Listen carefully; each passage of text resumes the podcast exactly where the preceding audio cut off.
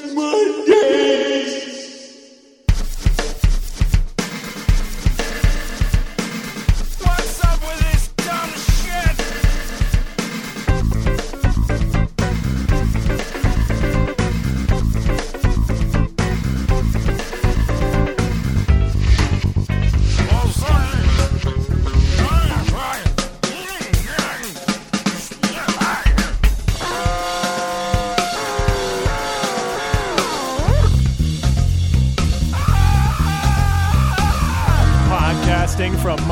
Mondays.pwop.com, it's Mondays with your host, Carl Franklin. This is Jeff Maciolik here in the studio with Carl, Mark Miller, Richard Campbell, and Karen Greenwald announcing show number seven. Hey, Carl, I gotta have more cowbell. Mondays is produced by PWOP Productions, providing professional audio and podcasting services online at www.pwop.com. And now, the man who just flew in from St. Louis, and boy, are his arms. Ah, fuck it. Carl Franklin.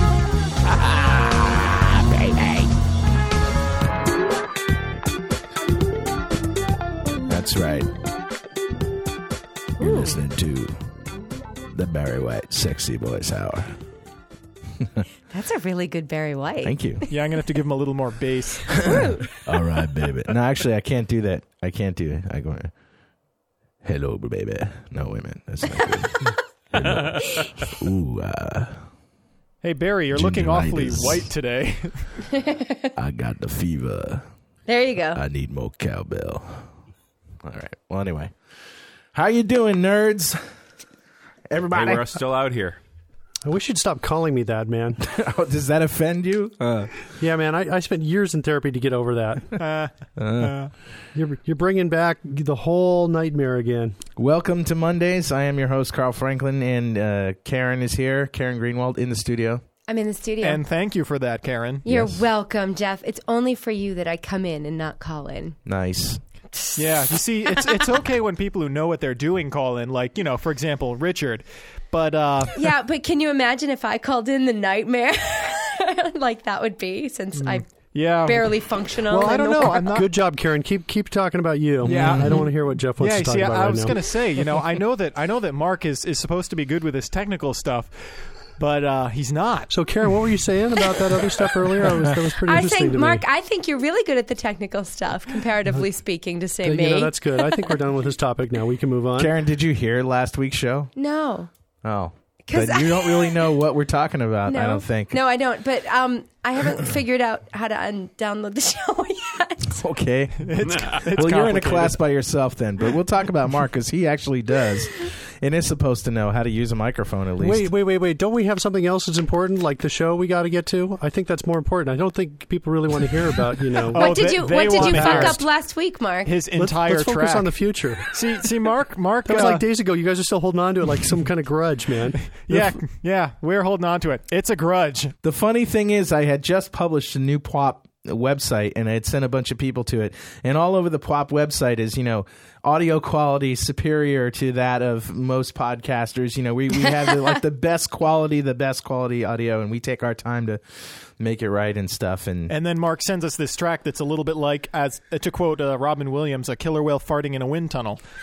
Which- I think I may have used that on the show before. give us a little uh, uh, clip of what you want you want a, a demonstration of We'll what see. it sounded like before you actually yeah, cleaned before, it up. before I cleaned up the track, it sounded a lot like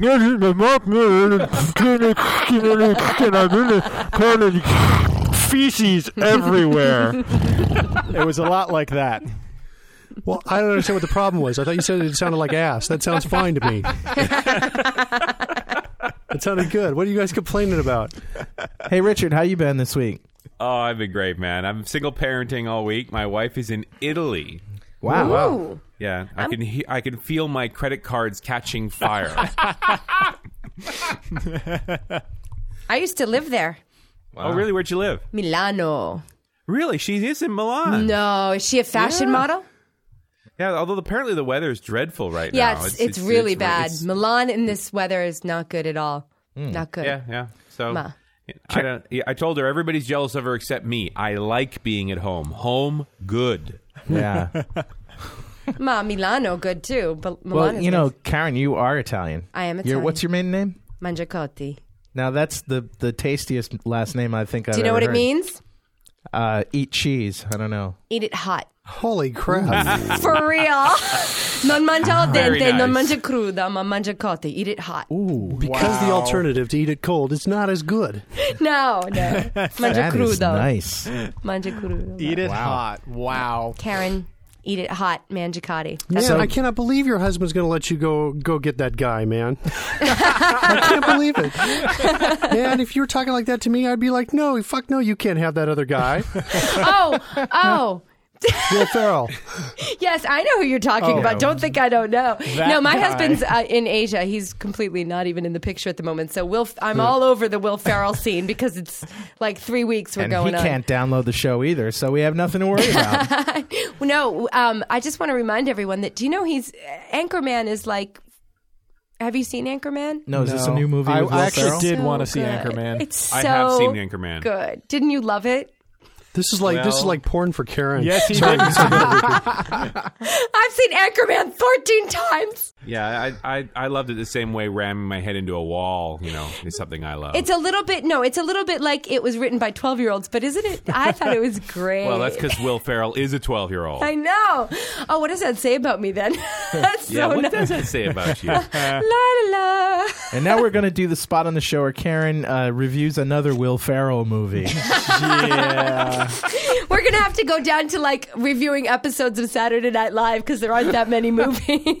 Oh man, for you know, for folks who are listening to this show for the first time, Karen wants Will Ferrell really badly. Asks I- permission from her husband. I have five husband more says months. if you can get Will Ferrell in six months, you got him. Five left. So Five she's got left. five left. Is that right? yeah. Four and a half, five. Wow, it's so, been a so slow Karen, month. Karen, what steps have you taken since last month to get Will Ferrell? How much mm. closer are you? Well, do you know there's a fan club?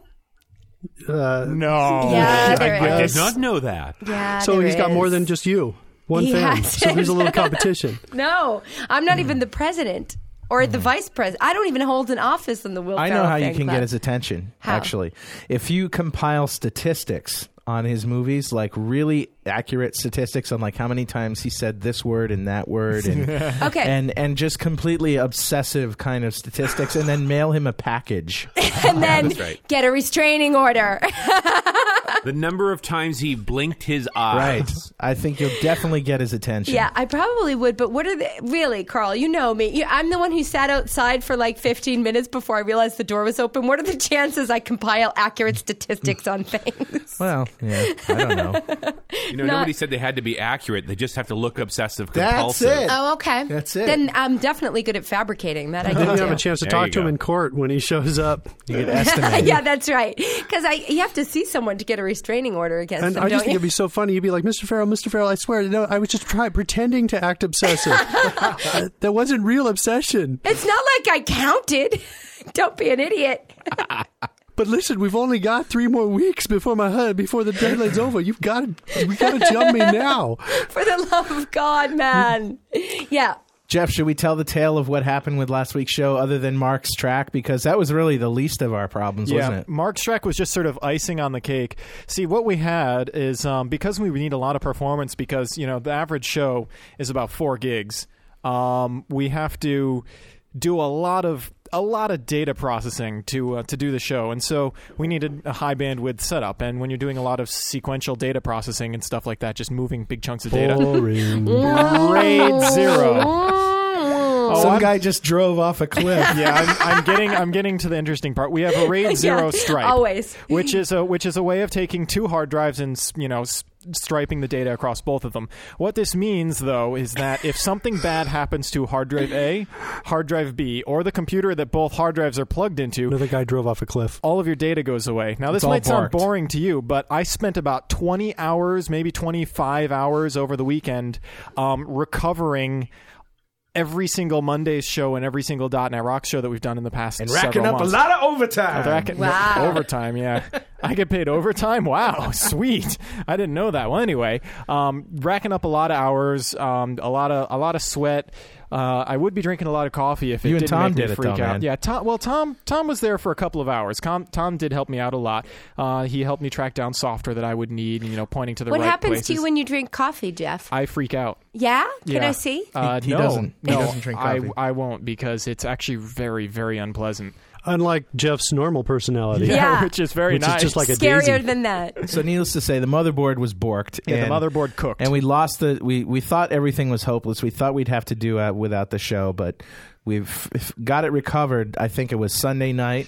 yeah, And then then we had to sleep, and Yeah, then we uh, pulled some all nighters. pulled a couple all-nighters. all-nighters. So we did .NET Rocks on Monday, published that on Tuesday, and then it took another two days to get uh, uh, uh, Mondays, Mondays. done. And so Mondays just came out Thursday, last Thursday. Thursday or Wednesday? Thursday. It just we just put it. That's today. yeah, we just put it online this morning. Damn. Wow. So Now we're doing another one. now we're doing another one. Yeah. Yeah. So, How are you going to screw this one up, Jeff? hey, you can't blame me for the motherboard dying, but I can certainly blame. I don't know. Uh, Who's throwing water around the sound? Yeah. Oh, good memory, Richard. Thanks, man. Hey, no problem. Trying to deflect some of the love to you, man. Yeah, I know. Yeah, yeah. Deflect well, it, baby. See, the nice thing is that I was able to fix my shit, whereas Mark's track was just a complete fucking mess. So I you didn't know. you didn't hear that my track was a mess until after you you Yeah, ended that's up right. recovering That- it. Is that right? Well, That's actually, right. your track I didn't have to recover because you had sent it to us. Right. It was the it was Carl, me, and the phone track that ties everything together. And But it was the it was kind of like and- after this nightmare, you're like, oh, thank God, nothing could go wrong No, now. actually, yes, Let's listen it- to Mark's track. Exactly. It was after the nightmare. I'm like, oh god. Well, you know what? Fortunately, I've done most of the work on Mondays. All I have to do is stitch in Mark's track, and I get this this horror show. It was really, It was you know, really that was good. that was like that was the icing on the cake was Mark was Mark's track. You know, after spending 20 hours to get the thing back and figuring, oh, phew. Well, now all I have to do is my normal job. Fuck me, Jesus Christ. You know, I want to be a better person. Don't don't hold back, Jeff. Tell us how you really feel. I, I was a little I was a little unhappy. So what about it. happens to make that happen? Uh, well, Mark's an idiot. Oh. Oh wait, do, do you mean the data loss or That Mark's was track? step number one. Um, well, actually, I think what happened was I think he was chewing on his microphone while he was talking. That's The wrong side of the microphone, you might add. What uh, what actually I think happened is his uh, he was there. He didn't have a pop filter, so if you don't have a pop filter when you're talking, you get sounds like that. And so you know, it's just one of those things you got to do. You got to have a pop filter. Dude, there was a sniper. It, it, he- he asked to use my my my hotel room. He said it was a good vantage point. He was just taking out people, man. That wasn't me popping. Yeah, pop okay. filter. I, yeah, that was my joke. What happens if you play Michael Jackson through a pop filter? You do you hear anything? But uh, That was pretty good. I like that. But, but- it takes you a second to get it. Yeah, it does. Um, he he didn't have a pop filter, and something still was looking like, something was going on with his cable. Um, like I think it was rubbing against his chin or something. So when he was talking, his mic was like making these like horrible like Jeff, noises. Jeff, I don't get the Michael Jackson thing. What the, what is that? Okay, Can we just go what back kind for what moment, kind of music is uh, Michael Jackson? Oh, I see. Pop, pop. fi- Oh, okay. Ah, yeah, I no, she thought was- that- no, that- she was looking for the uh, Nambla filter. right. I, no, I was thinking Blood filter. exactly. I got the pop pop music thing, but I thought Jeff was going deeper than that. I didn't think Jeff was doing it so surface No, no. I have It's way not more a- faith in you than I should. Not a very good joke. Well, Karen, what uh, what uh, movie do you have to review tonight? Well, uh, Today? yeah. I well, I have the same movie that I should have reviewed last week, but that I didn't. Oh, that's right. Okay. And I don't have any of the things that I should have, like notes or anything Well, like that's that. all right. But you remember? yeah, I saw um, The Life Aquatic Aha. with Bill Murray, Ah, who I also love. I was going to say he's probably your number two man. Yep, he's up there. And probably a little easier to catch. He's not moving Yeah, that no, not yet. at all. No, I'm a little over that. He's definitely not quite, you know, in it for the long run. I You were, you were into him like in the Meatballs era, maybe. meatballs. more like you know, I as a little kid, Caddyshack. as as a little kid, I loved him as a lounge singer on Saturday Night Live, Yeah. that kind of thing. And Doing I the felt like, Star Wars as yeah, Frank Sinatra. exactly, Yeah. exactly. And you know, and now, yeah, now not so much, not so much, but a really, really good music. I mean, movie. it was, it was like mind blowing and wonderful, and it's totally surreal. And do you ever watch Zoboomafoo? Yes. You know when they go to Zoboo Land? Yeah. And they have like that. There were like random Zabu Land like things in it all of a sudden. Yeah, And that- Animated things. yeah, but not. You didn't know it was like everything else was real, but there were just these little Zoboo creatures, Oh. and you're like, uh, uh, mm? but good. So, um, I love that review. We got to use that last That bit as a review soundbite. totally rocked. Hey, is it me or is Bill Murray like trying to be serious now? He, well, the Like Royal after years of- Tenenbaums is, and and this and oh, The and Royal um, Tenenbaums. Lost in Lost in Translation, which was directed by by Sofia Carmina Coppola, who Yes, is the was. daughter of Francis Ford Coppola and the cousin of Nicolas Cage, which is kind Yeah. of All in weird. the family. Yeah. Mm-hmm. that's- oh, that's- Nicolas Cage though, also one of my favorite guys ever. I think he's pretty good. I enjoy him. Yes, but do you like his ass? I I can't say that I've ever hairy, actually though. noticed noticed Nicolas Cage's ass. He's ass. a little hairy Well, on the I was ass actually department. talking to Karen. But Jeff, feel free to talk about Nick Cage's But feel ass free to whenever jump you in, want. Jeff, with your perspective on his ass. Go ahead. If it's important to you, you know, that's fine. Just jump right Where in. does he fit in in your ass chart, Jeff? but anyway, So Nick- that's it. It's good. Go see it. Um, it's good. Go see it. Well, I don't want to, you know. Yeah, don't don't spoil it, man, because I want to see it. What's the premise of the movie? Well, it's sort of, you know, the life aquatic. It's supposed to be like a Jacques Cousteau kind of character, and then from there on in, there's no real. I can't really even. Well, you can do say what the ads are. I think a little bit. The ads, the ads. It's a it's a plot free zone. yes, exactly. No, it's not plot free, but but you wouldn't really want to go into the plot. It's just him as sort of a an uh you know aging past his prime Jacques Cousteau, and Anjelica Huston is in it, and she's amazing and wonderful as well. I always liked her. I love her. She's married to Bill Murray in it. Oh, really? Very very interesting couple. And oh, another one of my favorite people, Jeff Goldblum. He's in it. Yes, I he's love him. very interesting. love. I think I think Jeff Goldblum's best moment, aside from when his like ear was falling off in The Fly, Yeah. was when he's in the in the back of the jeep in Jurassic Park and he looks in the mirror. It says objects in mirror, maybe maybe uh, larger than they appear. Yeah. and it's the T Rex in the mirror. And, uh, and he that was- said, and he just does that "Oh, little uh, Jeff Goldblum one eyebrow raise kind of thing. Yeah. that uh, finest acting. You're not going to get better than that. You know what's weird about Jeff Goldblum? That he, lo- like how much time do we have? Go ahead. as it relates to my life, he he looks exactly like exactly like like people stop and say, "Are you Jeff Goldblum?" My first husband, Oh, really? my first gay husband. Oh, wow. I, not that I have a second gay husband now, because he totally wouldn't love that. Yeah, but yeah. yeah, it, so it's weird. But anyway, Well, anyway, hey, I got guys. I got something to geek out about here. I was reading on the plane, and actually did just fly in from St. Louis today. I went down to speak to uh, a user group of programmers down there, and um, uh, I was reading Pop Sci, Popular Science, on the plane. And you know how the problem of nuclear fusion is that it's too hot right now, and I know Richard is kind of following this too. But uh, the problem with doing nuclear fusion is that it's too hot, but it's a much more efficient form of nuclear energy if we can harness it, because the radioactive waste decays in a few decades rather than thousands of years. That uh, well, there's really no radioactive waste. It's 100 percent conversion. That's the whole. actually there there- is a little bit of, of, of radioactive waste, but it's very very small and it and it degrades in, in decades. One of the things that you get in terms of radioactive waste is is components of the plant that you have to discard and replace. That you you can expect that some of that stuff's going to have wear but and it's tear. it's like negligible compared to what we Yeah, especially it's not. compared- It's not like a regular fission plant. You're where just you're dumping putting out waste. tons of Right. stuff every quarter. Well, No. as it turns out, that there's an international effort on the way to build a nuc- uh, a fusion power plant where they're not going to try to actually get the temperature down, but they're going to try to contain it. And so they're they're building this thing that must be like 300 feet tall and uh, with uh, two meter thick concrete shell around the entire reactor that absorbs most of the uh, neutrons and, and protects people and essentially that it's going to heat hydrogen gas to 100 million degrees That's deuterium or tritium, not just hydrogen, right? Yeah. I think they. I think they. Well, they- let me just I mean, let me just read a little bit of it, and it says. Uh, Doc Ock, the tentacled villain at the heart of the movie Spider Man 2, nearly succeeded, where thousands of scientists and 50 years of work have so far failed in building a nuclear fusion reactor. But non villainous scientists may be about to save their reputation. This year, a multinational team is scheduled to begin constructing ITER, uh, the international the International Thermonuclear Experimental Reactor, a project designed to demonstrate that fusion can generate almost limitless amounts of electricity without the risks in long lived radioactive waste linked with nuclear fission reactors.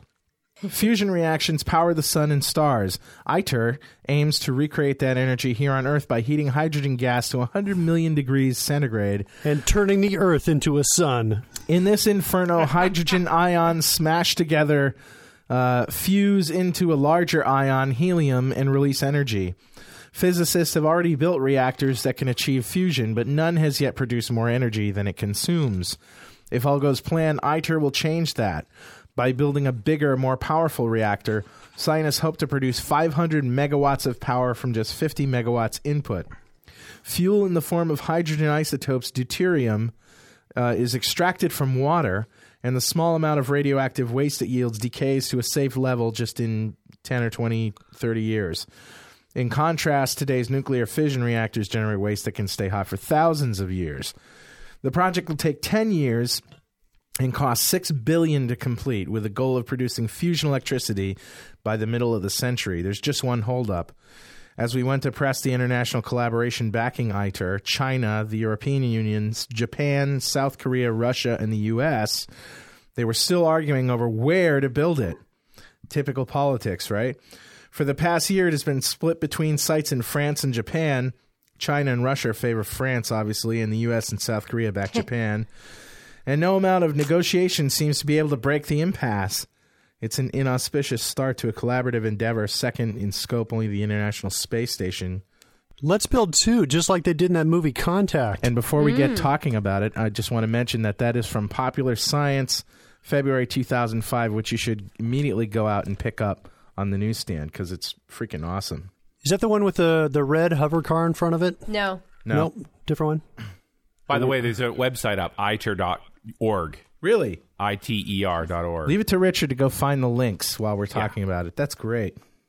Well, I'm, I'm looking at the floor plan for the reactor lo- viewed from the northeast. This is extremely exciting to me because, you know, this is all about uh, safe, effective nuclear energy that uh, has nothing to do with foreign oil. And That is it, Yeah. and it actually could work.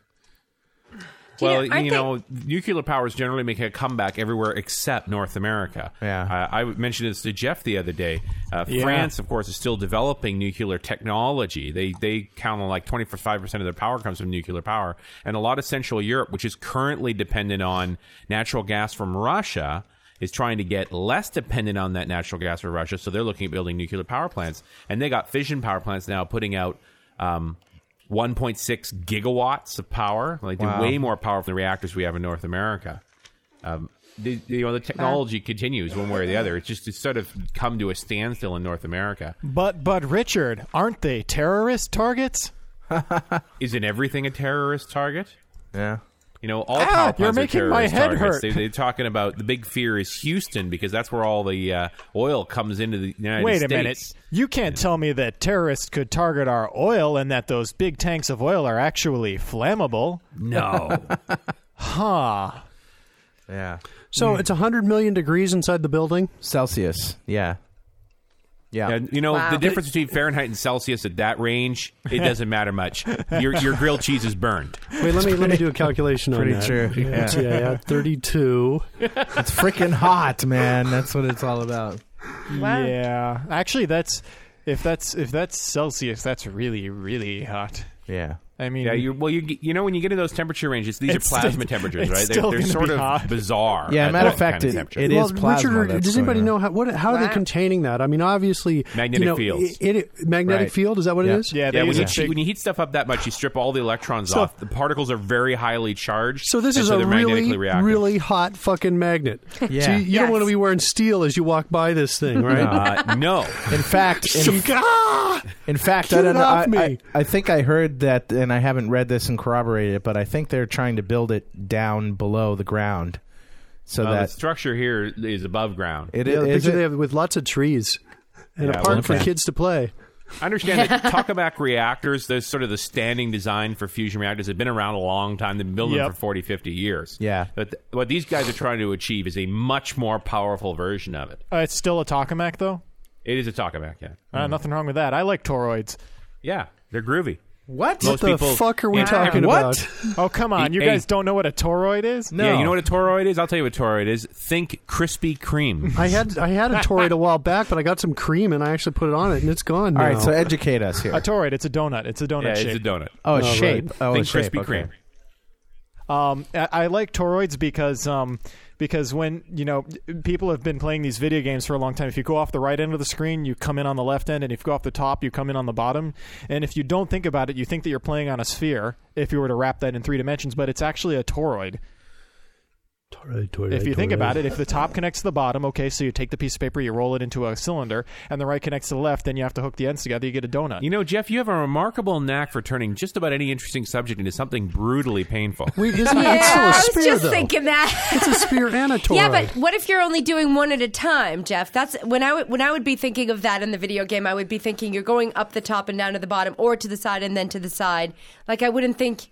You know what I mean? But if you can go off the top and come in on the bottom, or if you go off the right and come in on the left, then it does connect it on both, right? Eh? I guess it does, but the but Eh? This reminds me of Mobius strips. Have you ever made yes, one of those? Same- I same have basic made. concept. Yes, exactly. You ever made one on paper? Oh yeah. Yes. Uh, with paper. Well, for those who don't know, when you to do a Mobius strip, take a strip of paper about oh I don't know, uh, eleven inches long and maybe an inch long, An uh, inch inch, thick. inch wide, and uh, twist it around once, and then attach the two ends. So there's one twist, and then you attach the ends. Then take a pair and you know tape or whatever. Take a pair of scissors and cut it down the middle the long way. And when you open it up, you have a longer Mobius strip. Like Right. it's still connected, but and it's still It's like- one twist. Divided. Oh, I never right. did. I never um, did the scissors thing. I always just did the drawing on it with a marker very thing. very weird when you cut it Huh. down the middle because you would expect maybe we should to do a video. You would expect to get two. Mm. You know, you would expect to get two. hey, if you got any tape in there, I'm sure. Uh, I've got some paper. So now it's the time on our show when Mark Miller tells us all the names he's been called this week. this is my favorite segment, by the way. Let's hear it, Mark. Um, this week was uh, kind of a lame ass week for names that I've been called. Uh, I don't think I'm going to be impressing very many people, but I will. Uh, All right, hang on a I'll- sec. We'll give you some. I'll go through the list. nothing, nothing terribly f- flowery here on these. Um, the first one, at first I thought it was a typo, but it, the guy uh, I was IMing with kept repeating his typo, and he said he kept saying whatever you whatever you say, big gay, and then he said, oh, I mean big guy. After about the third or fourth time, I was like, uh, "Are you trying to say something, man?" Big gay. Yeah, big gay. All right, so that was number one. Number two is uh, I was called Fuck Monkey. I don't know. You guys probably been called this before. Not terribly original. Then this third one. This was so lame, but somebody was. Tr- I was. I was. Into, I, I was insulting somebody, and and this was their comeback. And this is typed into an IM session with me. What's your name? Is it Haywood? Yeah, right. Haywood, jablow me. I'm like, Yeah. I typed back in. I said, "Oh man, you know you're in trouble when you have to resort to the Haywood, you blow me line." That's an old one. Yeah. So that was I, I couldn't believe it. That was the best the guy could do. And then uh, and then the last one is a, a freaking freak. That's not very inventive. freak. Okay, well, what were the circumstances under which you were called a frickin' freak? Well, I'm glad you asked, Carl. Uh, this is totally spontaneous. I didn't really have anything prepared, but I will say this. Uh, I'm kidding. No, I was well. I was. Um, uh, I I just saw an. I saw. I just witnessed an amazing incident in my own toilet, and I was running to get a camera to take a picture of it for you know take par- to take part of the uh, amazing tales of poo, so I could prove this. Uh, and uh, and uh, and at that wi- moment, my wife called me a freaking freak and flushed the toilet, so I wasn't able to to get the shot That's I needed. depressing. That's a real loss to the world. Freaking Really? freak! I know. Well, I've got an artist render- rendering. I'll show you in a little bit. So when we get to the amazing I tales of love poo. art. Well, there you go. Names he's been called this week. Hey, uh, Mark. You must not have left the house very That's much. my name, man. Don't wear it out. Yeah, you're a fuckwit. Yeah, that's been that's been called that way. I've been called that before. That's already been on the show, man. I know, You're but not impressing me unless you come up with anything new. I need material, man. no, I'm not. I'm not trying to come up with a new name. I'm just calling you a fuckwit. And we did have that guy who wrote in that said, you know, I've probably seen Mark on the freeway here in L.A. and uh, and I, I'm sure I've called him dickweed before. if he drives like a dickweed. Yeah, you, you know So- you can get some uh, pesticide to deal with that. How about that one? Pig fucker. Okay, that you one's know what? new. I've- I'm gonna I've got- I've got one. That's probably the rudest name I've ever heard anybody say. I've got one for you. That's a South Park line, right? The original South Park video. Pig Dude, fucker. Yeah, I you can't call that. Jesus a pig fucker. Ah, fuck you. Yeah. Ah, yeah, that's a, my uh, one of my stepbrothers has got a has got a name that uh, that that came about came up during a weird conversation where somebody said something you know well yeah well you're a you're a you're a dumbass tard and then one of his friends said dumbass tard you can't stick tard on the end of anything and have it be funny it's like what am I going to call you a boner tard which is that is course- funny. Boner, That works, boner man. tard's good boner tard's good I like boner tard. I like that too, man. I'm boner going to use tard's that. good Yeah, boner tard's great Well, I was uh, reminded of a story this week that happened to me when I was in high school. Uh, me and my friends, my geek friends, we used to drive around and, and having nothing to do, aimlessly wandering around the suburbs at two o'clock in the morning, three o'clock in the morning, and you know, it'd be kind of thing where we'd be like playing games and doing computer stuff and hang out, and somebody would say, "I'm hungry. Let's go to Burger King." You know, at two o'clock in the morning. Why not? So we all pile in the car. We get to Burger King. It's two thirty in the morning, I think, right when the bars have let out. And uh, just for fun, I had roll. I had a CB radio at the time. Those were kind of hip, kind of hot back then. Anyway, and uh, what I like to do was take a, a speaker from my boombox and plug it into the PA output on the back of the CB radio, and it basically turns it into a loudspeaker. So I roll the loudspeaker up in the window and drive into the drive-through, and it's two thirty in the morning, and there's a car, there's a yellow Ford Fiesta, I'll never forget it, full of stoned metalheads in the car, and they're waiting for their order, and the lady's taking an inordinate amount of time. And uh, just for fun, I turned on the, I said into the PA, "Welcome to Burger King. May I take your order?" And this kid, I swear to God, sticks his head out the window and says, "Yeah, um, uh, I'd like you some large fries." and I said, "Sorry, we have no fries." See What? here. And he goes, "What?" Sorry, we have no fries. He says, "No way, man! The fuck you ain't have any fries? You have any hamburger?" Sorry, out. we sorry we just ran out. And so now he's freaking out and he's going, "What the fuck you talking about, lady? Hey, man, they said they ain't got no fries, man." We're laughing our ass off. This is totally true story. And uh, so then the lady, fu- there's he's screaming at them, and there's just commotion in the Fiesta, you know, and smoke billowing out of it. And uh, and she comes on finally. and She says, "Stop it! Stop it! Quiet! Just tell me what you want." And he says, "I want some fucking fries, lady." so she says, "Do you want large or small fries?" And just, just please be, you know, whatever she's yelling at him. And so they finally turn around. One of them turns around and they see the the, the thing in the window and us just absolutely cracking up. And they get, get out of the car. Now these are like these are like leather clad 16 year old stoned guitar playing kids, right? Mm, and and we were like players. these big guys. They weren't gonna screw with us, but they like, you know the.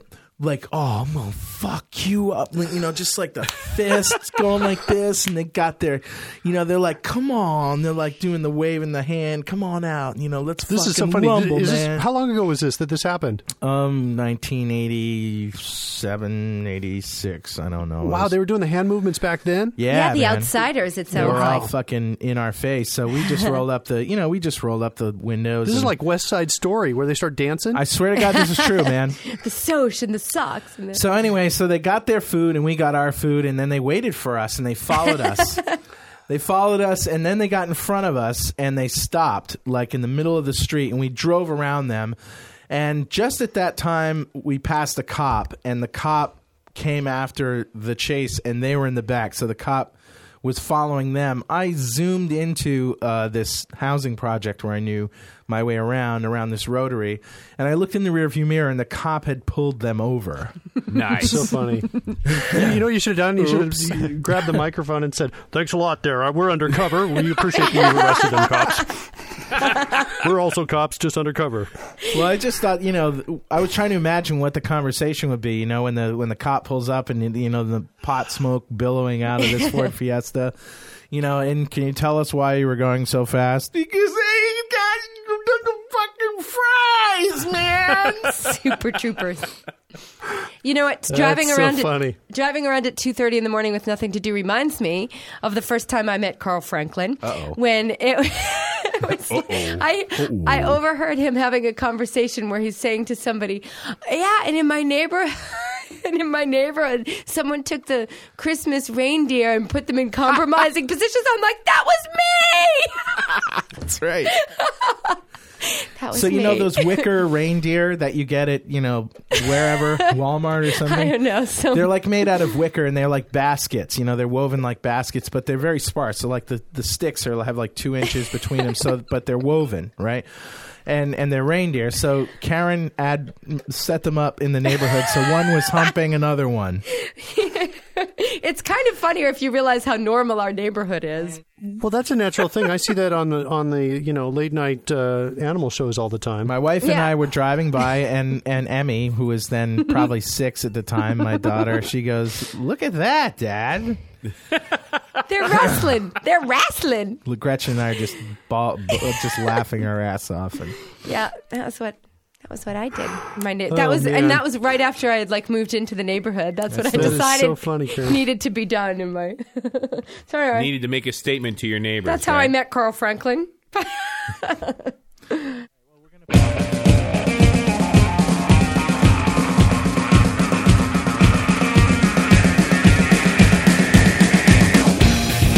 Hey everybody, welcome to Stunt Musician Spotlight. I'm Michelle Leroux Bustamante. My mission? Bringing you the best independent artists I can find you on the internet. For this week's musical snack, I've selected a new flavor. Independent artist Bill Carlton will serenade us with the acoustic melodies from his album As Promised. Let's hear one of the songs now. I'm thinking again in images of faces and smiles are flickering through my mind like an old slideshow. Some faces are old and some are new.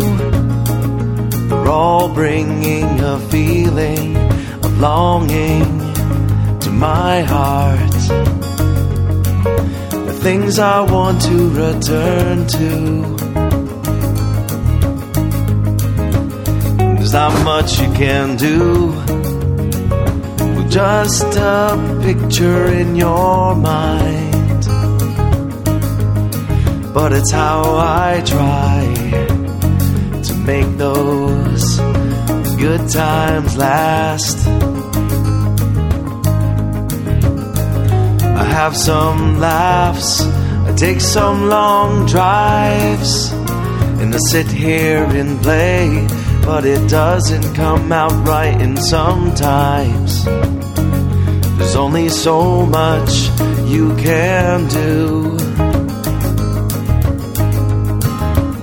And that's why I'm drifting through the days with a slight sense of joy and pain.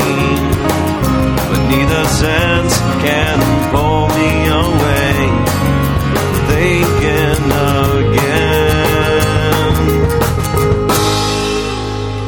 I'm stuck thinking again.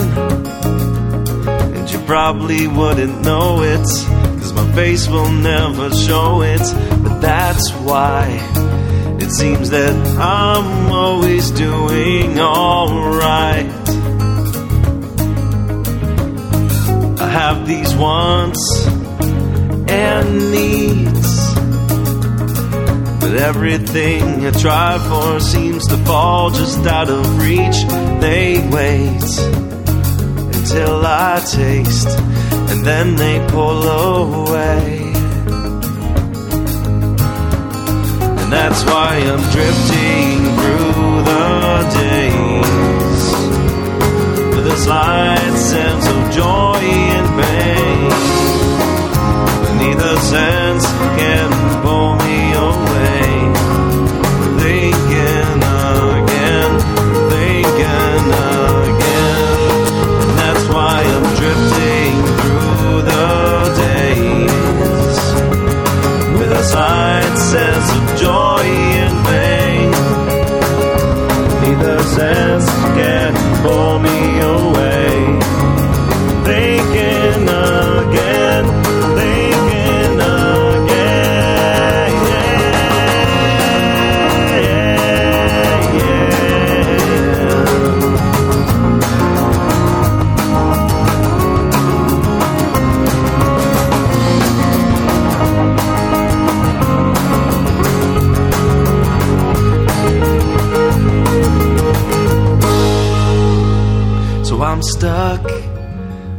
on thinking again. Images of faces and smiles are flickering through my mind like an old slideshow.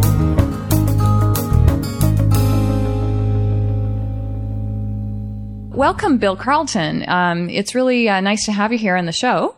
Thank you so much, Michelle, for having me. And, you know, I want to definitely spend some time talking to you about, uh, well, some of the things that really stand out about the lyrics and about the music. Uh, it seems like you have a really nice, wonderful, almost whimsical arrangement, and it's very polished. And uh, that's really what stood out to me when uh, listening to the entire CD. And I actually played that whole, uh, you know, uh, two minute segment of your entire CD. It's really nice that you have that up on the site. So, do you write all of your own songs? Yes, I do. They're all original. Excellent. Yeah, that's really cool. And and how many songs have you written now? Because I saw a really long list on your site, I guess, for your session playing events. Yes, definitely. Um, on the EPK that you see on Sonicbids, it lists 50 now, um, though there's a lot that I've kind of forgotten throughout the years that I remember bits and pieces that I use for songs later on sometimes, but around 50 total. Wow. And how many years that's taken you to write that many songs? I started writing songs uh, my sophomore year in college, and that was in 98. Wow. Okay, so you're giving away your age, but that's okay. um, so, so tell me something. Um, what is the inspiration behind your your lyrics in terms of? I mean, is there something particular that kind of sets you off? A particular coffee shop where you're in the mood during the day? You know, what makes you you know sit down and just start writing? Why I have to write is when I have a specific emotion. I think, um, in terms of As Promised, my first album, it was a definite need to get out feelings and express myself. All of those songs on the album were actually, actually written in uh, in like a three month period. So I kind of just wrote like crazy and got it done and realized, okay, this is a project in itself that needs to be put on a CD. So um, with that, it was more of a lot going on in my life at the time. So when something is really having an impact on my day, then I have to sit down, and it's a good way of me for me to just vent out and get everything out that I need to.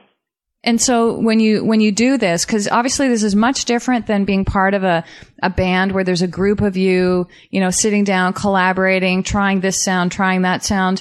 Is it really about lyrics first for you, and then you you lay it with with some musical, you know, I guess uh, accompaniment? It's a good question. Um, there was only one song actually on As Promised that started with lyrics, and that was Stephanie.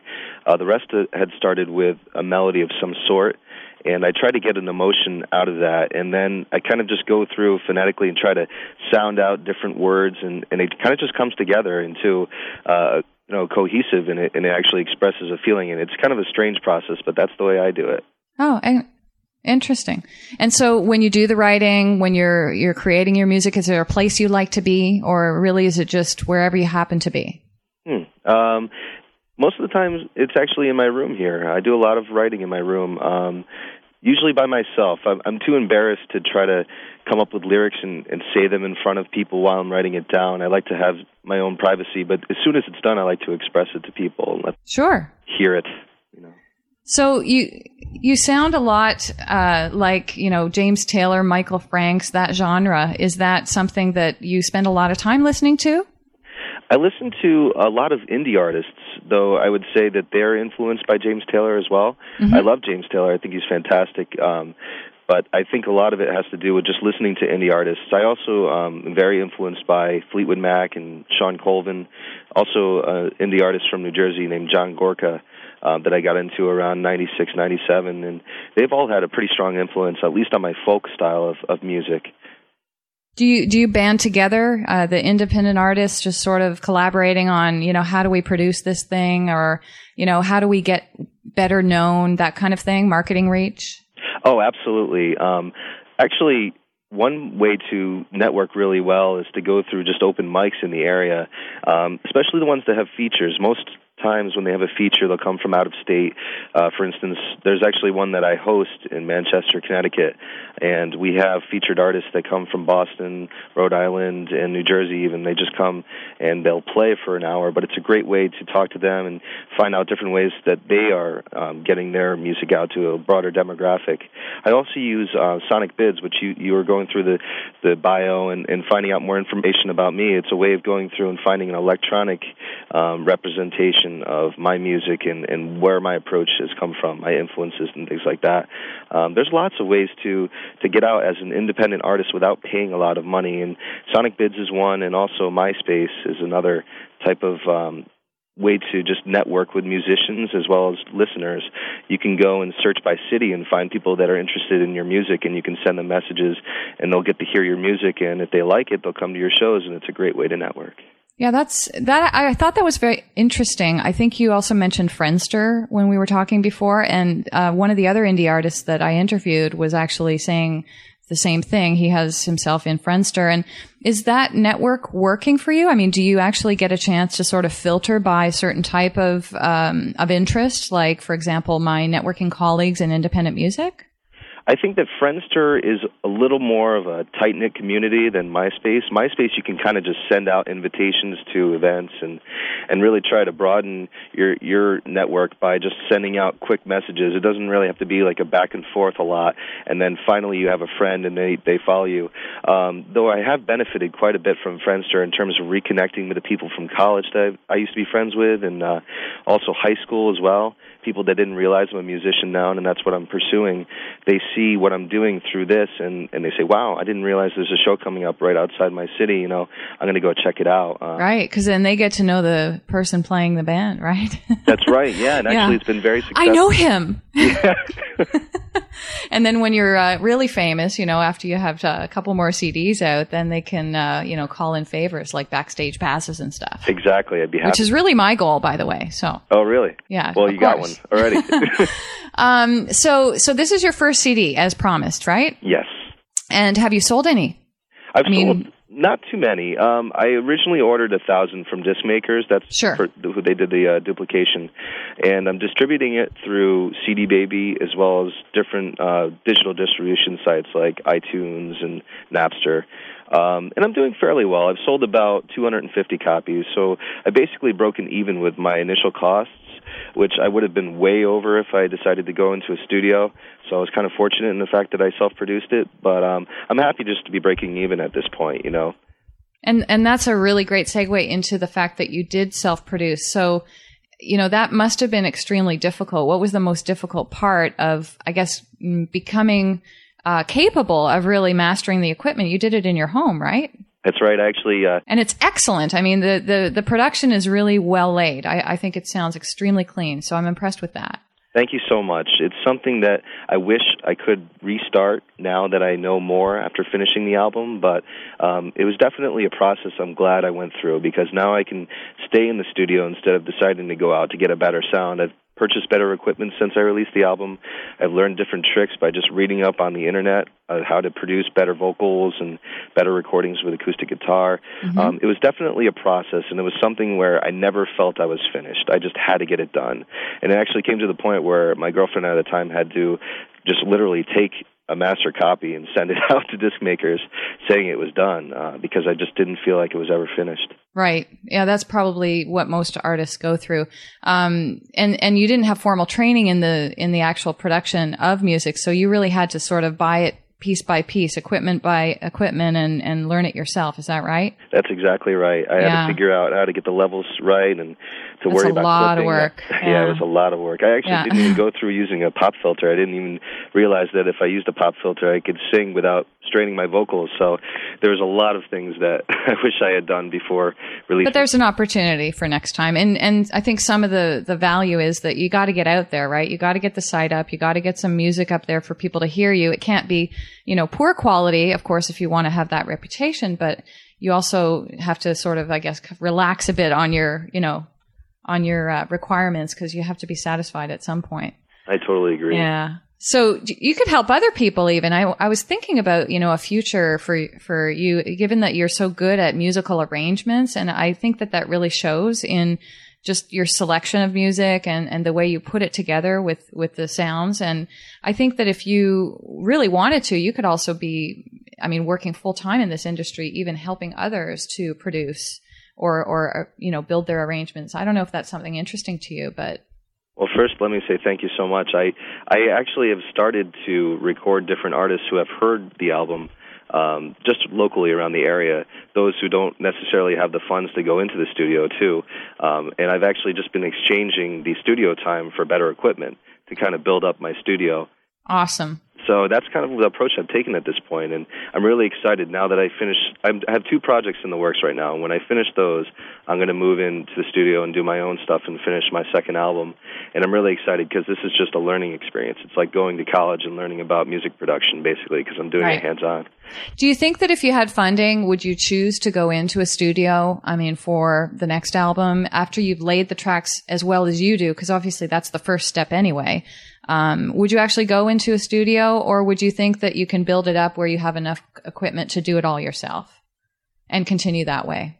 with the funding, I think I would choose to go into a studio, and I would Yeah. want to go with a, a music producer that I've listened to with several different projects and hopefully different genres of music, and learn. Just sit back and watch what's being done with the different layers that I do, um, in terms of panning and and just different types of things that producers do. Um, like one example that I, I've heard of a great producer once was uh, I don't know if you ever heard this, but when Billy Joel was doing the Stranger album, um, he said, "I have this arrangement for the beginning of the Stranger," and he started whistling.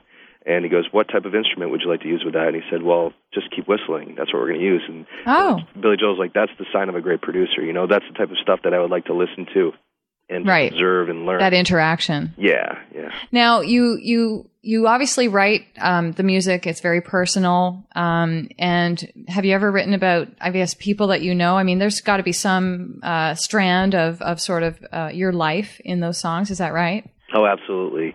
And as promised, it's pretty much autobiographical. Right. into it. Um, So they ever come back and say, "Hey, that was me in that song.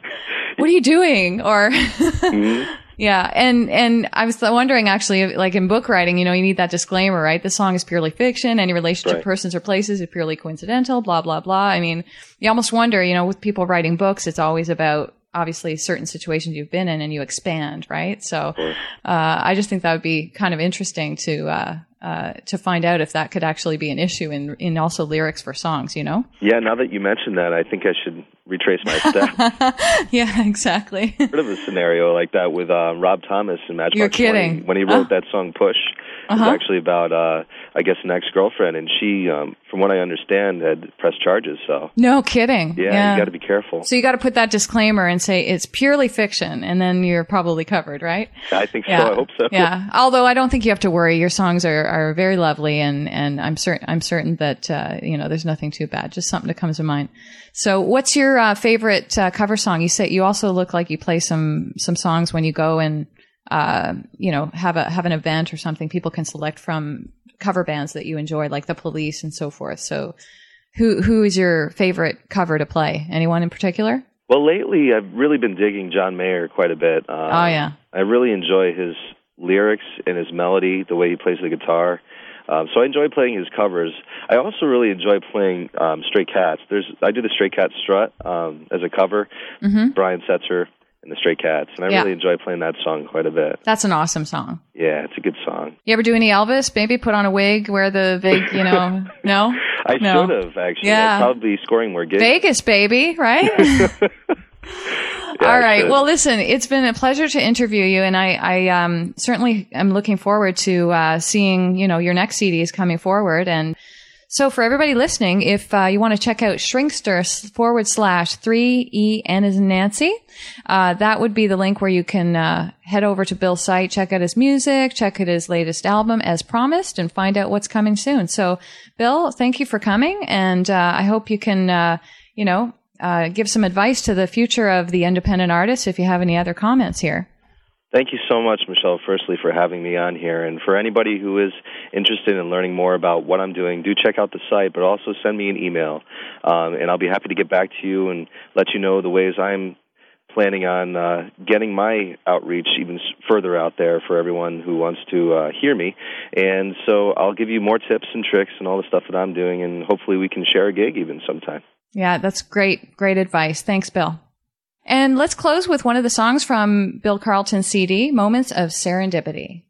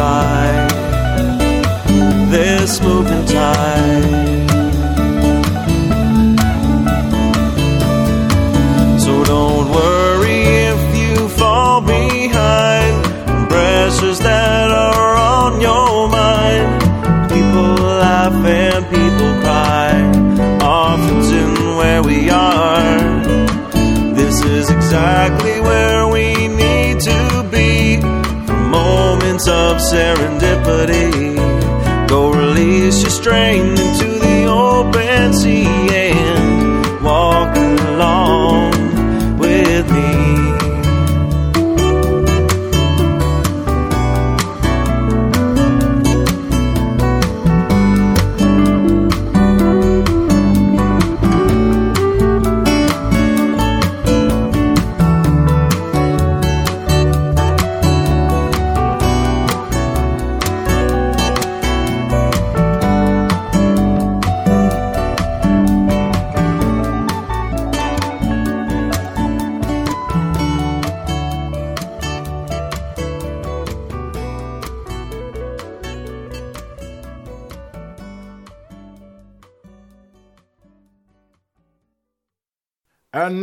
It's time for Amazing Tales of Pooh.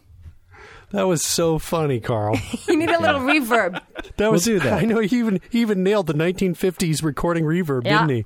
With his own voice. That was awesome. All right. Well, uh, I, you know, I had a another story I'd promised from last week to this week that I was going to tell, but I'm actually going to hold that off for next week. So next week, I'm going to tell the story of the uh, the jaw dropping uh, uh, uh, the jaw dropping tale of poo that had uh, three grown men's jaws dropped all the way down in disbelief when they saw it. But I will tell that next week. This week, uh, this week's amazing tale of poo story was has been preempted with the following.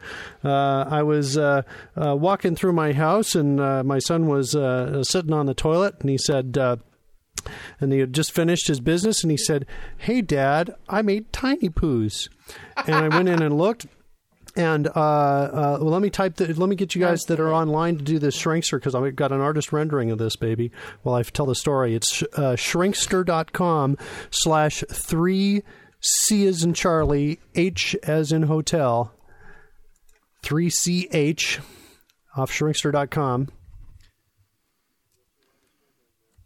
And uh, I, I went in and I saw what I thought at first was a happy face, and then I realized I was kind of looking at it uh, upside down, and uh, it was a uh, it was not a happy face; it was a uh, kind of a sad face. Uh, and I uh, uh, ran to go get the camera. My wife discovered what I was doing, said I was a freak, and flushed the toilet. So I had to do had to give you an artist rendering. But I am not kidding you. This is exactly what I saw, looking right down into it. If you go to that page. And if you're if you're you know driving in your car, you can imagine a closed parenthesis followed by a colon, a, a, a real one that you use in typing. Uh, No pun intended. the two dot the two dot colon. Yeah, Yeah. And, and I'm not kidding you. This is the and the two dots. They were perfect little spherical balls, man.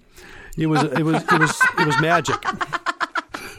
So I was I was running to get the camera. I can't It was- believe It was that. a race against time, and I lost. That's amazing. Yeah. Now we're back to the whole poop as an Olympic sport thing again, right? Well, I don't know, man. I was thinking about this. I was thinking this is like it sounds implausible, right? But you know, it could happen, right? If you start working out your muscles down there, you could maybe do some of this stuff. Or you could use like those Play-Doh things, you know, where you where you put the Play-Doh through and it makes shapes. Well, I was thinking like, isn't that the sand, that wet sand toy? Actually, that's a lot like the ass twister.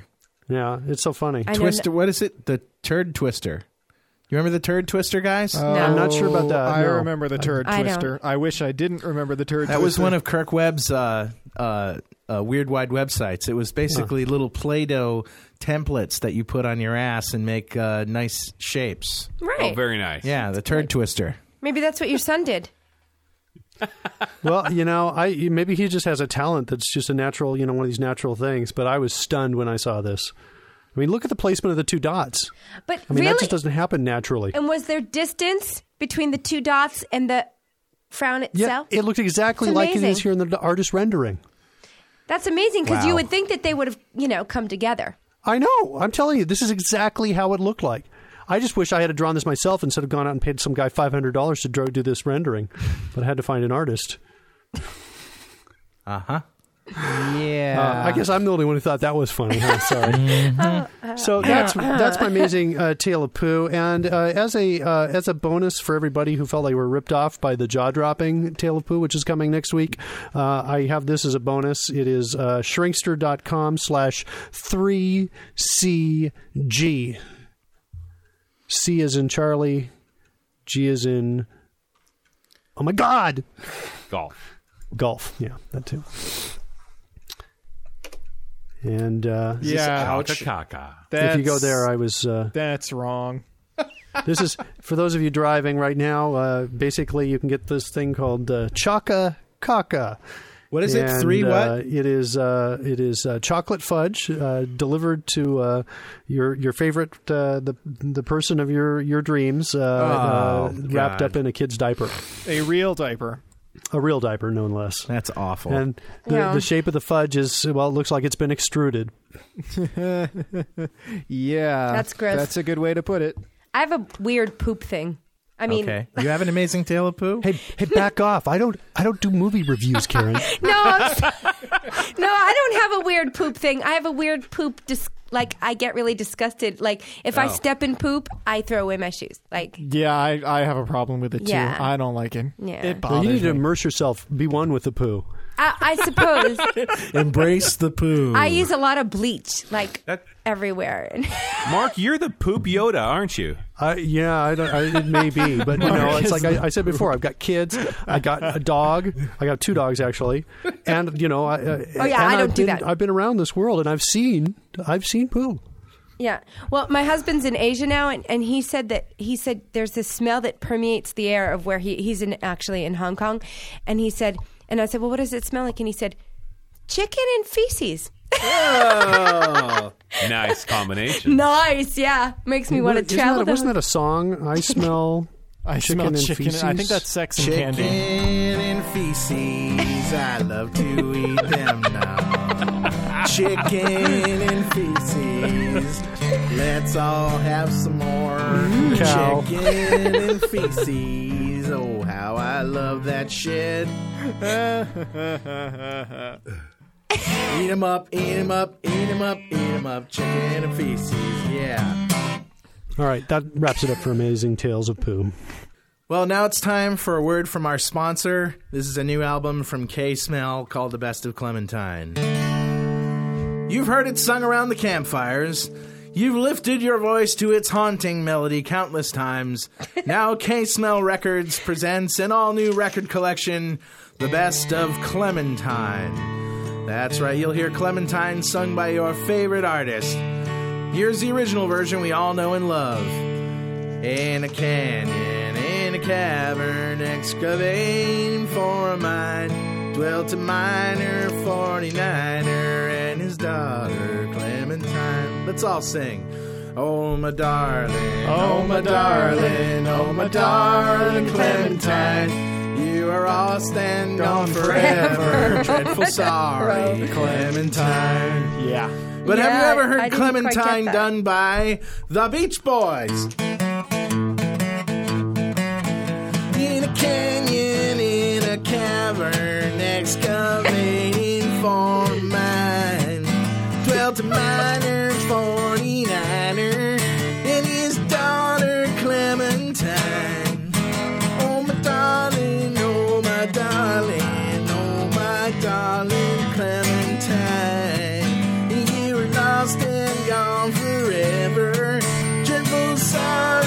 Clementine. Yeah. Wow. And how about this version from those boys across the pond? The Who! In a cavern in a canyon, excavating for a mine. So the miner 49er and his daughter Clementine. Oh my darling, oh my darling, oh my darling Clementine. Lost and forever, dreadful. Sorry, Clementine. That's right, you'll hear the godfather of grunge, Neil Young.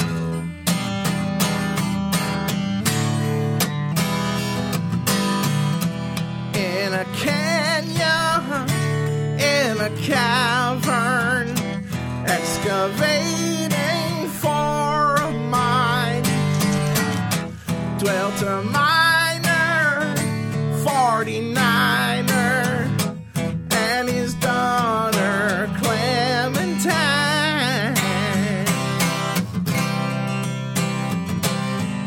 That's right, America's saddest song has a new attitude.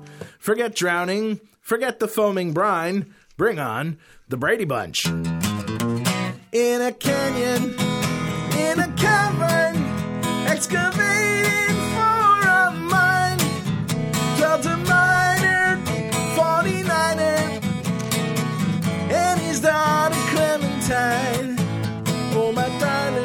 it's none of that.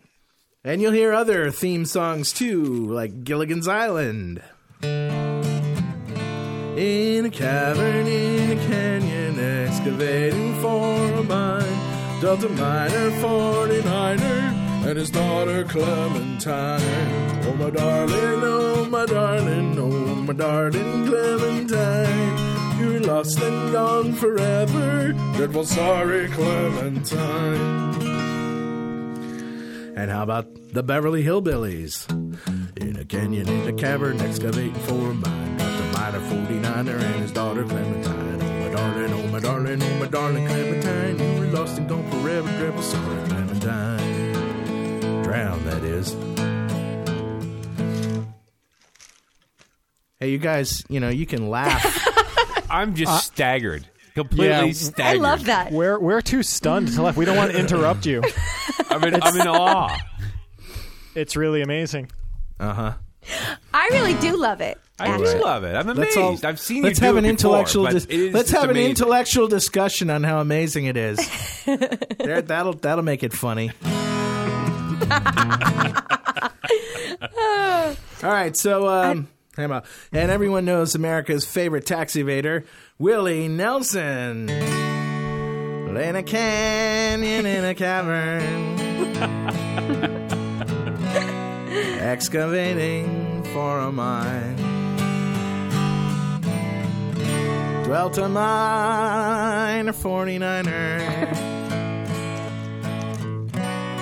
and his daughter Clementine. Oh, my darling, oh, my darling, oh. Oh, my darling Clementine. You're lost and gone forever. Dreadful sorry, Clementine. Huh? Huh? Amazing.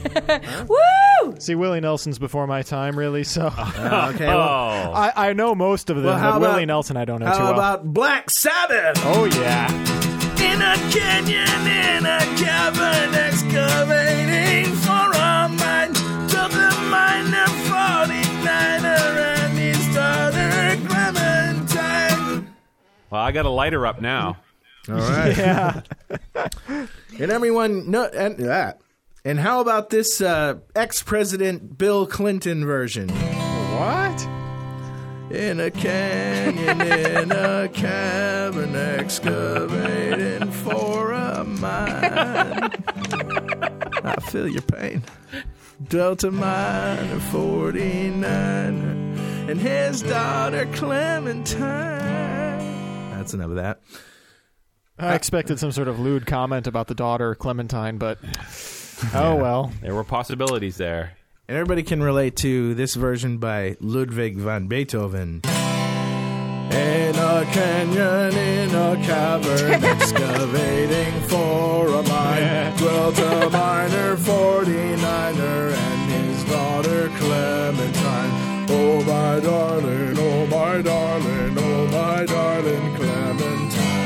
Thou art lost and gone forever, dreadful, sorry Clementine.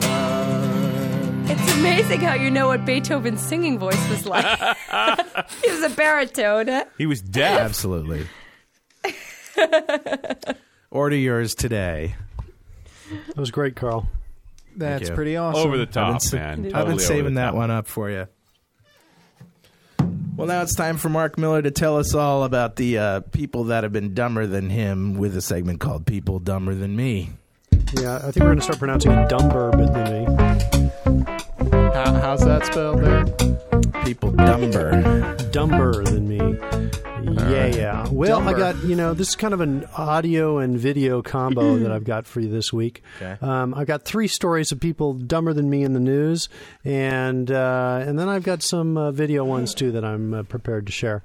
Um, I think we're gonna we'll we'll uh, we'll start with uh, uh, this we you know we wrapped up with the uh, amazing tales of poo. We'll kind of go into this one. This is actually a poo related story. Um, archaeologists in New Zealand are diving into poop holes. Uh, excited archaeologists are shifting through are sifting through the contents of a 150 year old New Zealand toilets to get better understanding of the every, everyday lives of early settlers. While the area boasts plenty of oral and written history, there are gaps which can only be answered by lifting the lid on the sanitary habits of pioneering families, they say.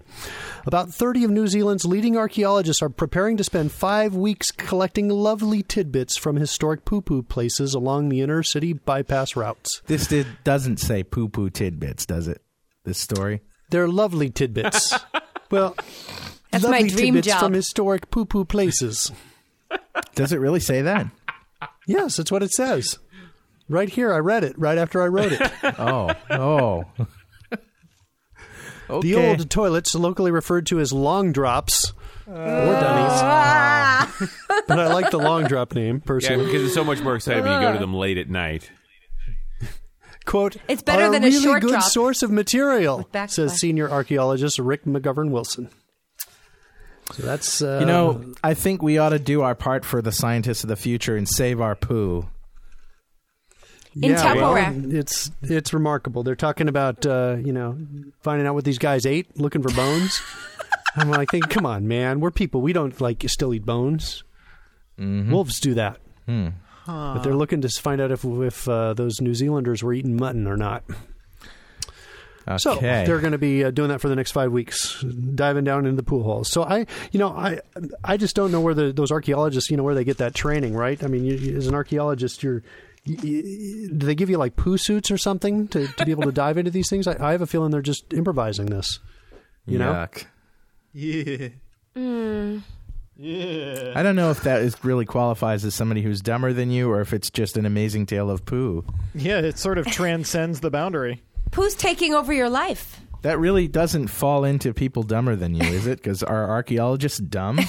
it's, a, it's a crossover story. Well, if you're diving down a, you know, one of these holes, if it's your job, man, what's wrong with that? it's a long drop, man. It's a, uh, yeah. I I wouldn't be Well, I- going down a long drop. You've got to have a poo suit. I mean, right, Karen? You probably know about this stuff. I have a scuba suit. I bet that that's what they use. I bet they don't use poo suits. I don't know, man. I think it'd be too warm.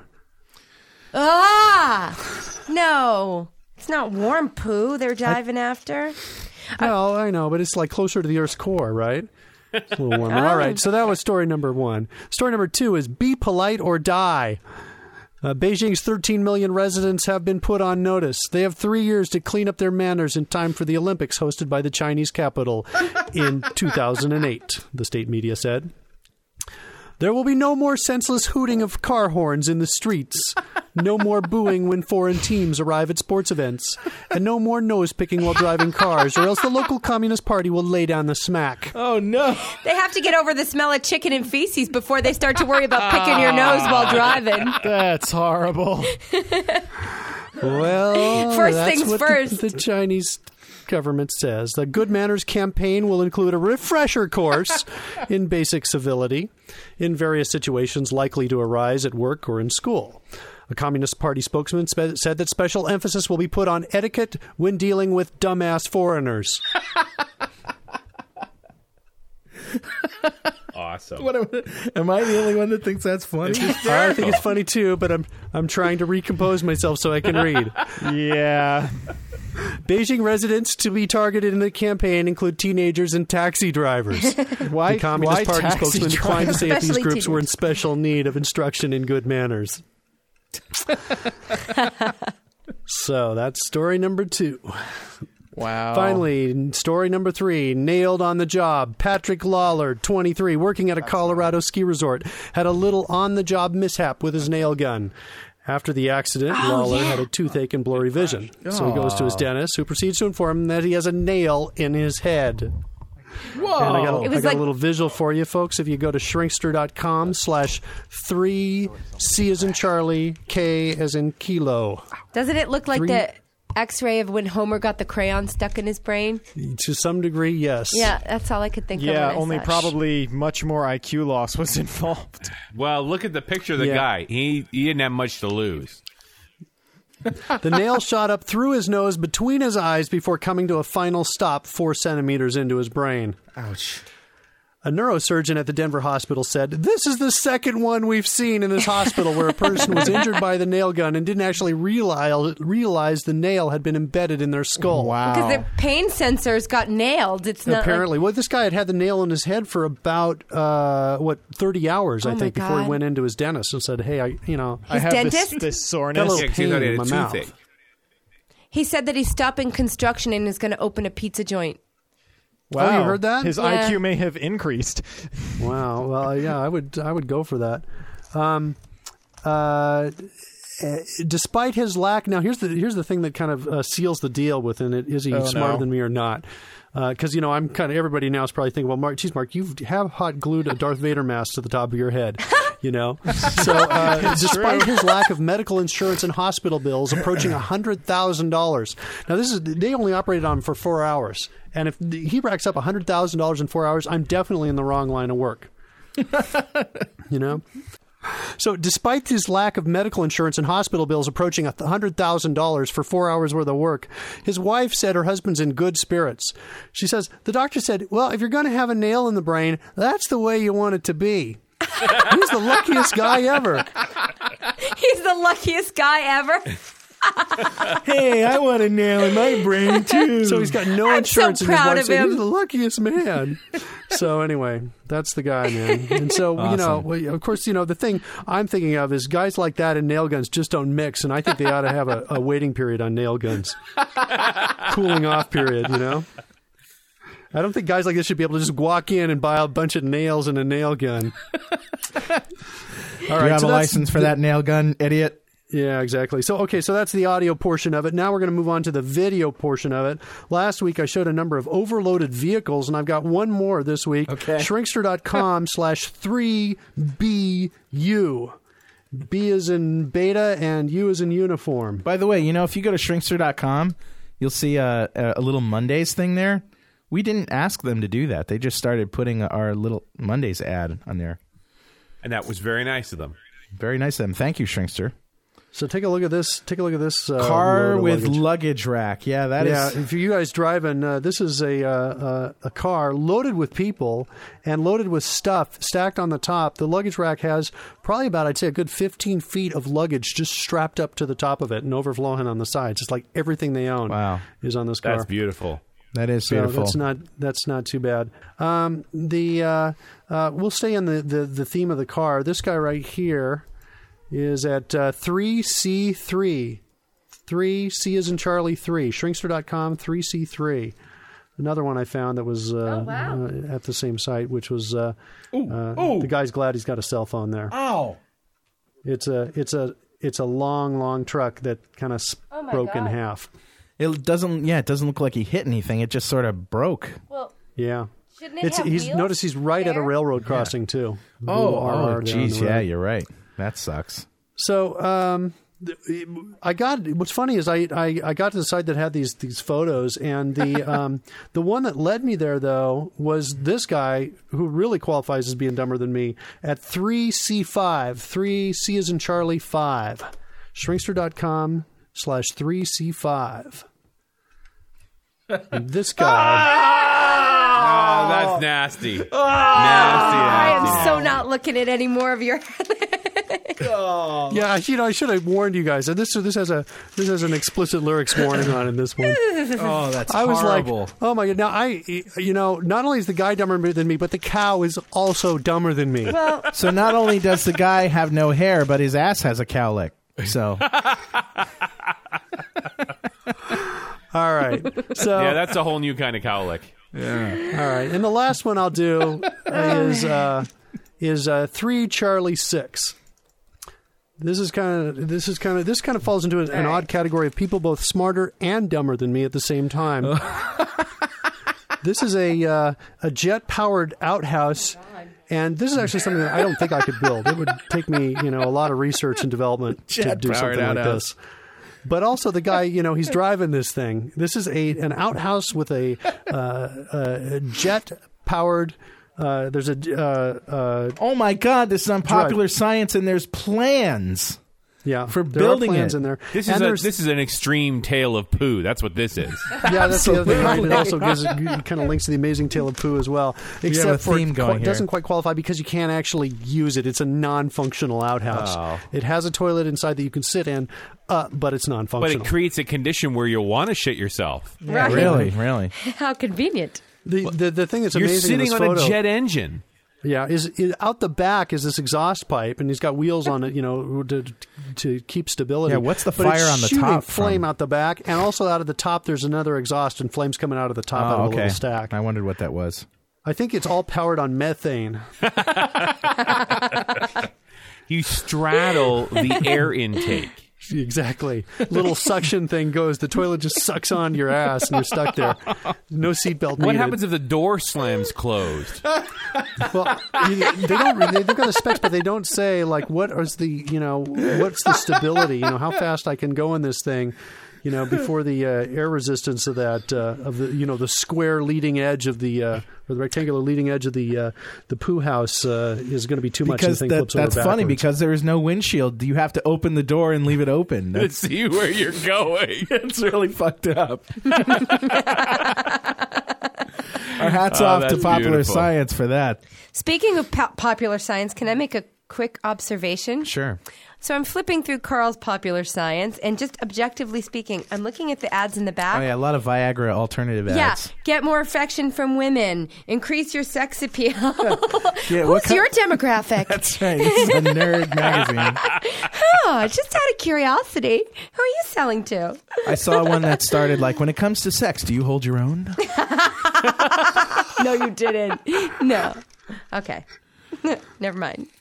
All right, I want to see more people dumber than you, man. You want more? All right. I want more. Uh, here's another one. Shrinkster.com slash 3BV. B is in as in boy, V is in Victor. These are some uh, workers that uh, should have stayed in uh, uh, Shakul a little longer.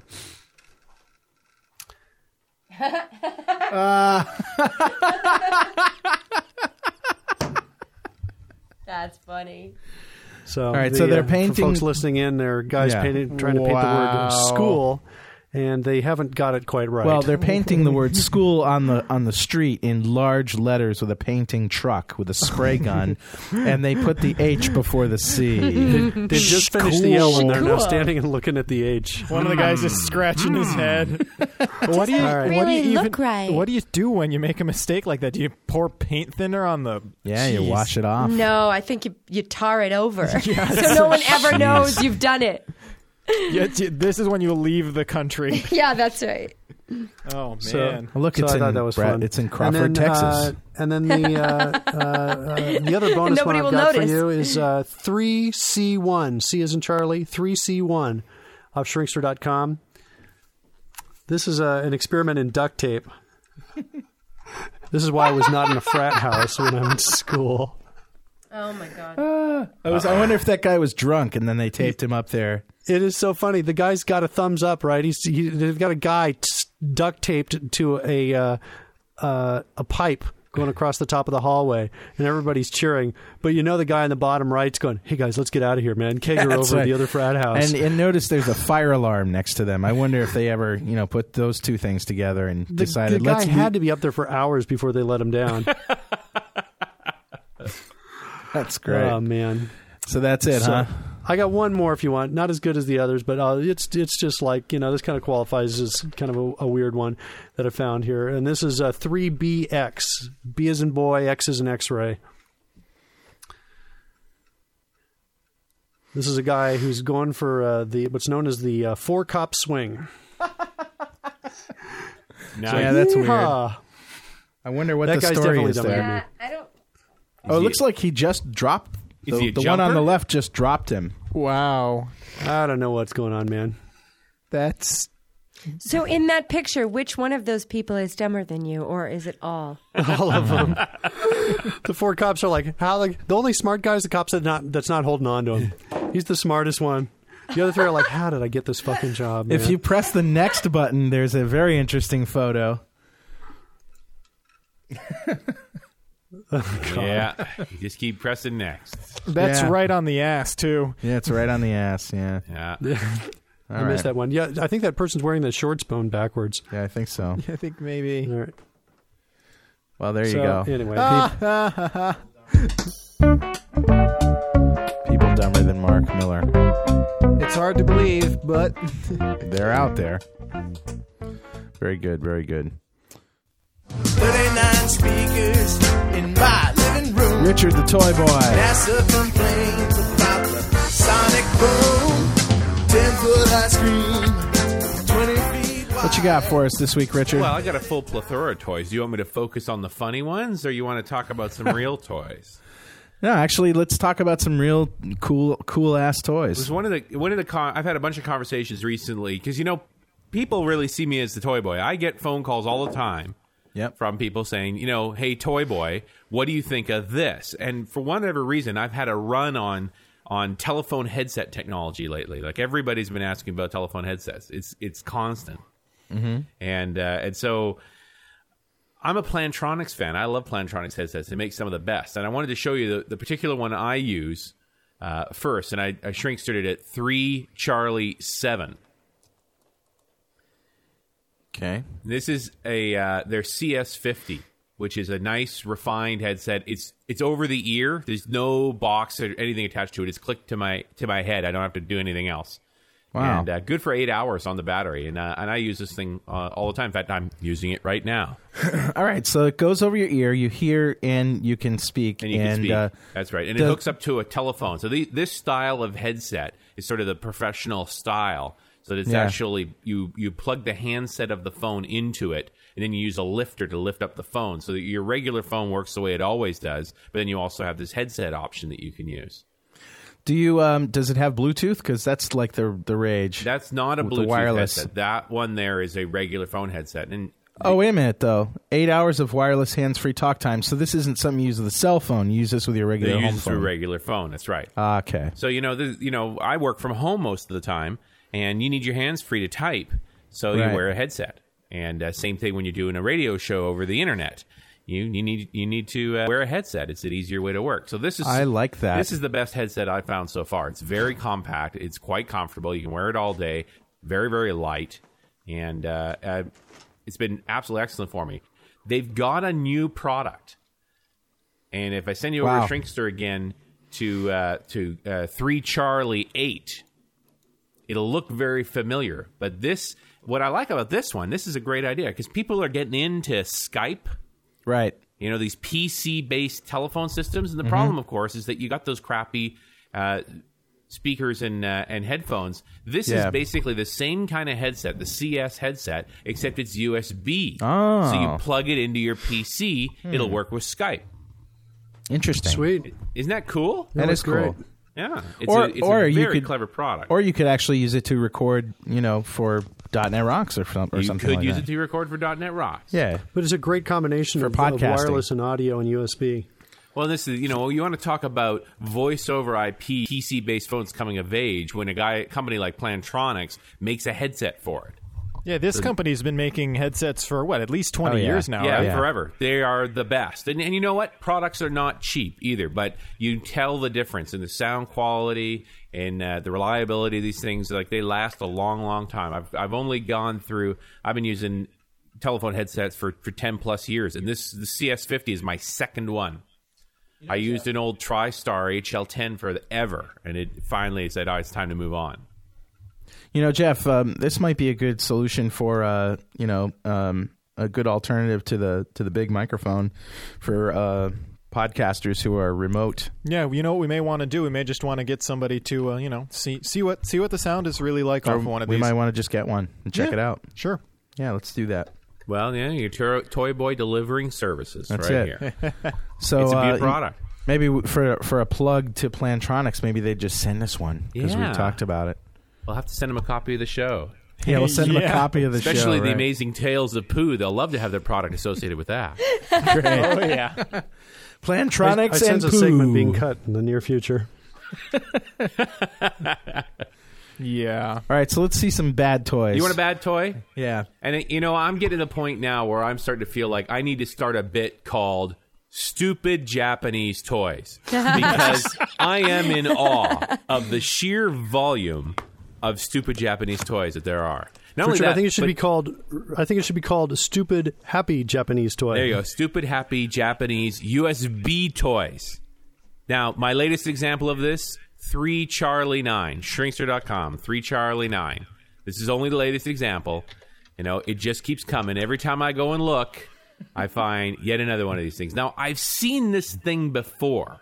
Okay, it's one of those head scratcher things. Yeah, I've seen this Yeah. Where before it's got too. the little Oh, right. metal arms, and you Yeah. poke it down on your head, and you move it, and, Right. and it sort of scratches your head. This one plugs into your computer. It's USB power. It's a vibrating head scratcher. Oh, jeez. There you Uh, go. that's not a head scratcher. oh, maybe I'm doing it wrong. yeah, I've I seen think pictures of that thing. Sounds kind Now of it, good. it does have an option for for batteries. That's you know, but it's nice that you have that sort of flexibility. Just plug it into your laptop. I love it. It's my favorite thing in the world. Yikes!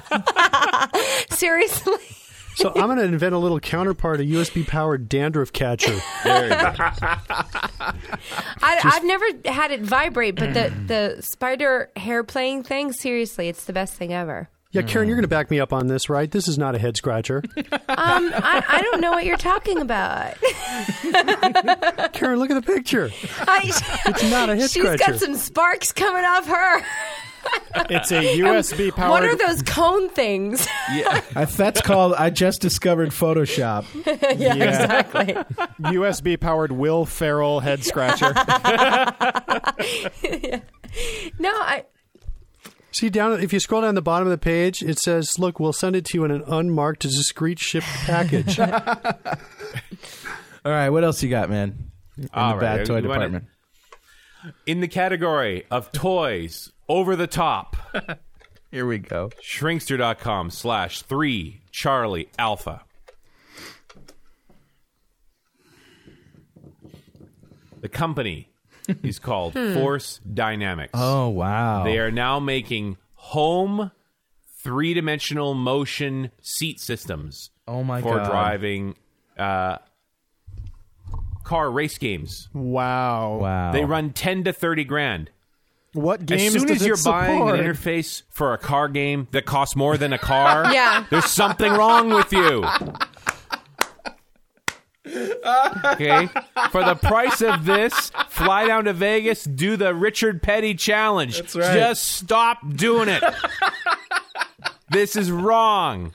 it does seem a little overpriced, doesn't it? It seems a little. Well- where do you put that in your home? I mean, especially you live in Japan and you're going to put stick, stick that into your house. Oh, this is not a Japanese thing. This is definitely an American thing. This is something you should be putting in your living room. yeah, it's not happy enough to be a Japanese Jeez, thing. this thing's taller yeah, than my nobody's mom's like standing exploding. frame. Yeah, this thing is serious. This is bigger than my Hmm. mom's standing frame. For the kind of footprint this thing takes up, you can you can stand up if you're a crippled person, Wait a minute. or you can have a seat. That What's up with the little fucking steering wheel, though? Why What is stand that? up? I, well, I think that's just an idea of how big this thing is. No. that the wheel looks that small. No. It comes with its own projector screen What are the to it for measurements? crying out loud. It's got a But look how big the motion, seat is. Uh, uh, simulation. Yeah, but stuff look how it. big the seat is. That's like that tells it is me a how small wheel. Does it vibrate? It probably It- does. it Oh yeah, vibrates, it yes. vibrates for thirty thousand bucks. It, It better vibrate. better give me an orgasm. It better give me twenty. Oh man, That's a lot Am of money right? Per this over orgasm. top? that's over the top. That's a really That is expensive way, orgasm you're way having. over the top. All right, All right, I got one left for you. This one actually brought to you by Jeff the Sound Man. Showed it to me earlier today. You're and I was like, welcome. uh, first, it's another Japanese toy, but this, this is a Japanese toy that I must have. In fact, I need to buy a dozen of these. Shrinkster.com slash three Charlie Beta. That's three CB for all the rest of you who have 3 no idea what he's talking about. Charlie Beta. Charlie Beta. Live Charlie door. Bravo. Oh yeah, Charlie this Bravo. is Oh, yeah. this is this is my favorite man. This uh, is the greatest thing in the world. All of my geek friends need one of these for Christmas. This is why I is say I need a dozen of these. I got to find know. a way to get one. All right, I don't And know what it this is. is. It's a little like six inch by six inch box hmm. that's like a self destruct button. It's Well, got a plus key it's got- lock switch. It's got a couple of toggle switch, and it's got the flip up cover with the big red button with the yellow and black bars around it. and it's got a skull and crossbones. Yeah, it's, so cro- it's a beautiful thing, and it's four thousand yen, which at current exchange rate is less than thirty dollars US. It's sweet, Oh, man. okay. Does it have one of those countdowns I that stop it. just like at two seconds or one second? Right, Absolutely. Like That's in what I Galaxy. If, you- Quest. if you're making a, a James Bond movie, you need one of these. See, I oh, actually need two. So when you know James Bond gets the first one, I go hoo and I hit the other one. You know, I'm looking at the Little backup. documentation, and it's uh, I love the dog. it's a little hard to read, but Yeah, But if- well, it's all Japanese. These are more Japanese toys. Yep. But I got to get me one of these. I, I got to learn Japanese. I think. Yeah, I'm gonna. Because they're obviously having more fun than we Yeah, are. just so I can read these things. All right, what else you got? Last okay, one. my final category in the category of people who really frighten me. Shrinkster.com. Three Charlie Echo CE. The Mondays listener is getting a lot of uh, bang for their buck this week. This is a lot of value here. Yeah, I'm working hard. Now, you know, this is a toy, without This a is question. this is like a giant dick simulator. I. It really does look like. Does it vibrate? 12 foot long thing called the uh, what the heck is this thing This called? guy The compensating Angel for anything, Light is he? Device. It's supposed to be able to see through walls. Okay. Make He's- he wants to be a superhero, man. He's like, I can see through walls with my dick. and my giant eye. Is that what's on the end of it? I don't know. That's a shield for the radiation or something. I think it's an action shot. I think there's something squirting out at the end of that. I think it's just kind of blurry and frozen there. I think I didn't notice that, but you're Oh, right. man. There is something emitting out of the end of this. Something's coming out of the end of it. Anyway, if you actually read the piece, it's fairly long.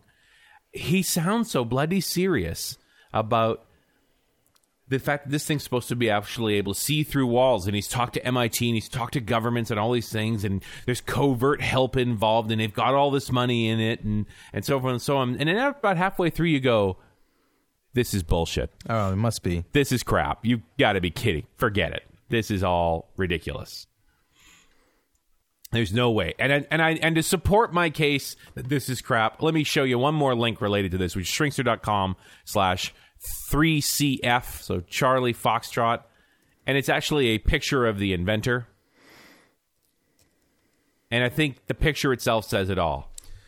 this is Oh a my picture of a man who's full of it. Oh my Full of god! what? You know his face didn't look like that before he He's started got working on this thing. He's got like two faces. One, it looks like a mask on his normal it's kind of like a face. butt upside down. his frontal lobes have descended seriously far down, man. I wonder if he's got a nail in his head and he doesn't know it yet. There's more pictures there. That's just a third of five. Actually, I'm looking at. Of Oh, himself. man. Oh, this is so funny. Oh, the, the kicker, you know what really tips you over the edge when you realize this thing is really crap is that halfway through the story, he admits that he saw the design in a dream. Really? He's is that what's on this, in this on the left of this picture? That looks like uh, uh, one of those samurai swords. Oh wow! On the left, which where? What? On the- on the first picture, on the on this picture with the uh, the picture of the guy with the frontal lobes. Oh, oh, oh, so there's yeah. something sticking up. It looks like he's got like uh, Oh, I thought it was a bottle of beer. Yeah, it's a bottle of beer, right? No, no, beer. it is a sword. I, I think it's a handle for a sword, man. You're right. He's got some illustration on the back. It says "kill all." I can't quite read the rest of what it says. this guy's a psycho, man. Anyway, there's five pictures there, so you can get a full look at how outrageous this whole thing is. That's And amazing. uh, I don't know what baytoday.ca is all about, but they're obviously willing to publish anything. Must have been a slow news day when this guy got his airtime. Well, listen, guys, it's been a fun show.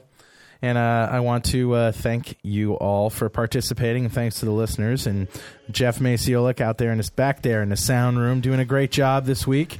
Karen Greenwald, thank you. You're welcome. Richard, you Hey, rock, thanks man. playing. You totally rock. Mark, you're insane as always. Hope to see you next week. Goodbye. Have a great week, y'all. Love each other. Do good things.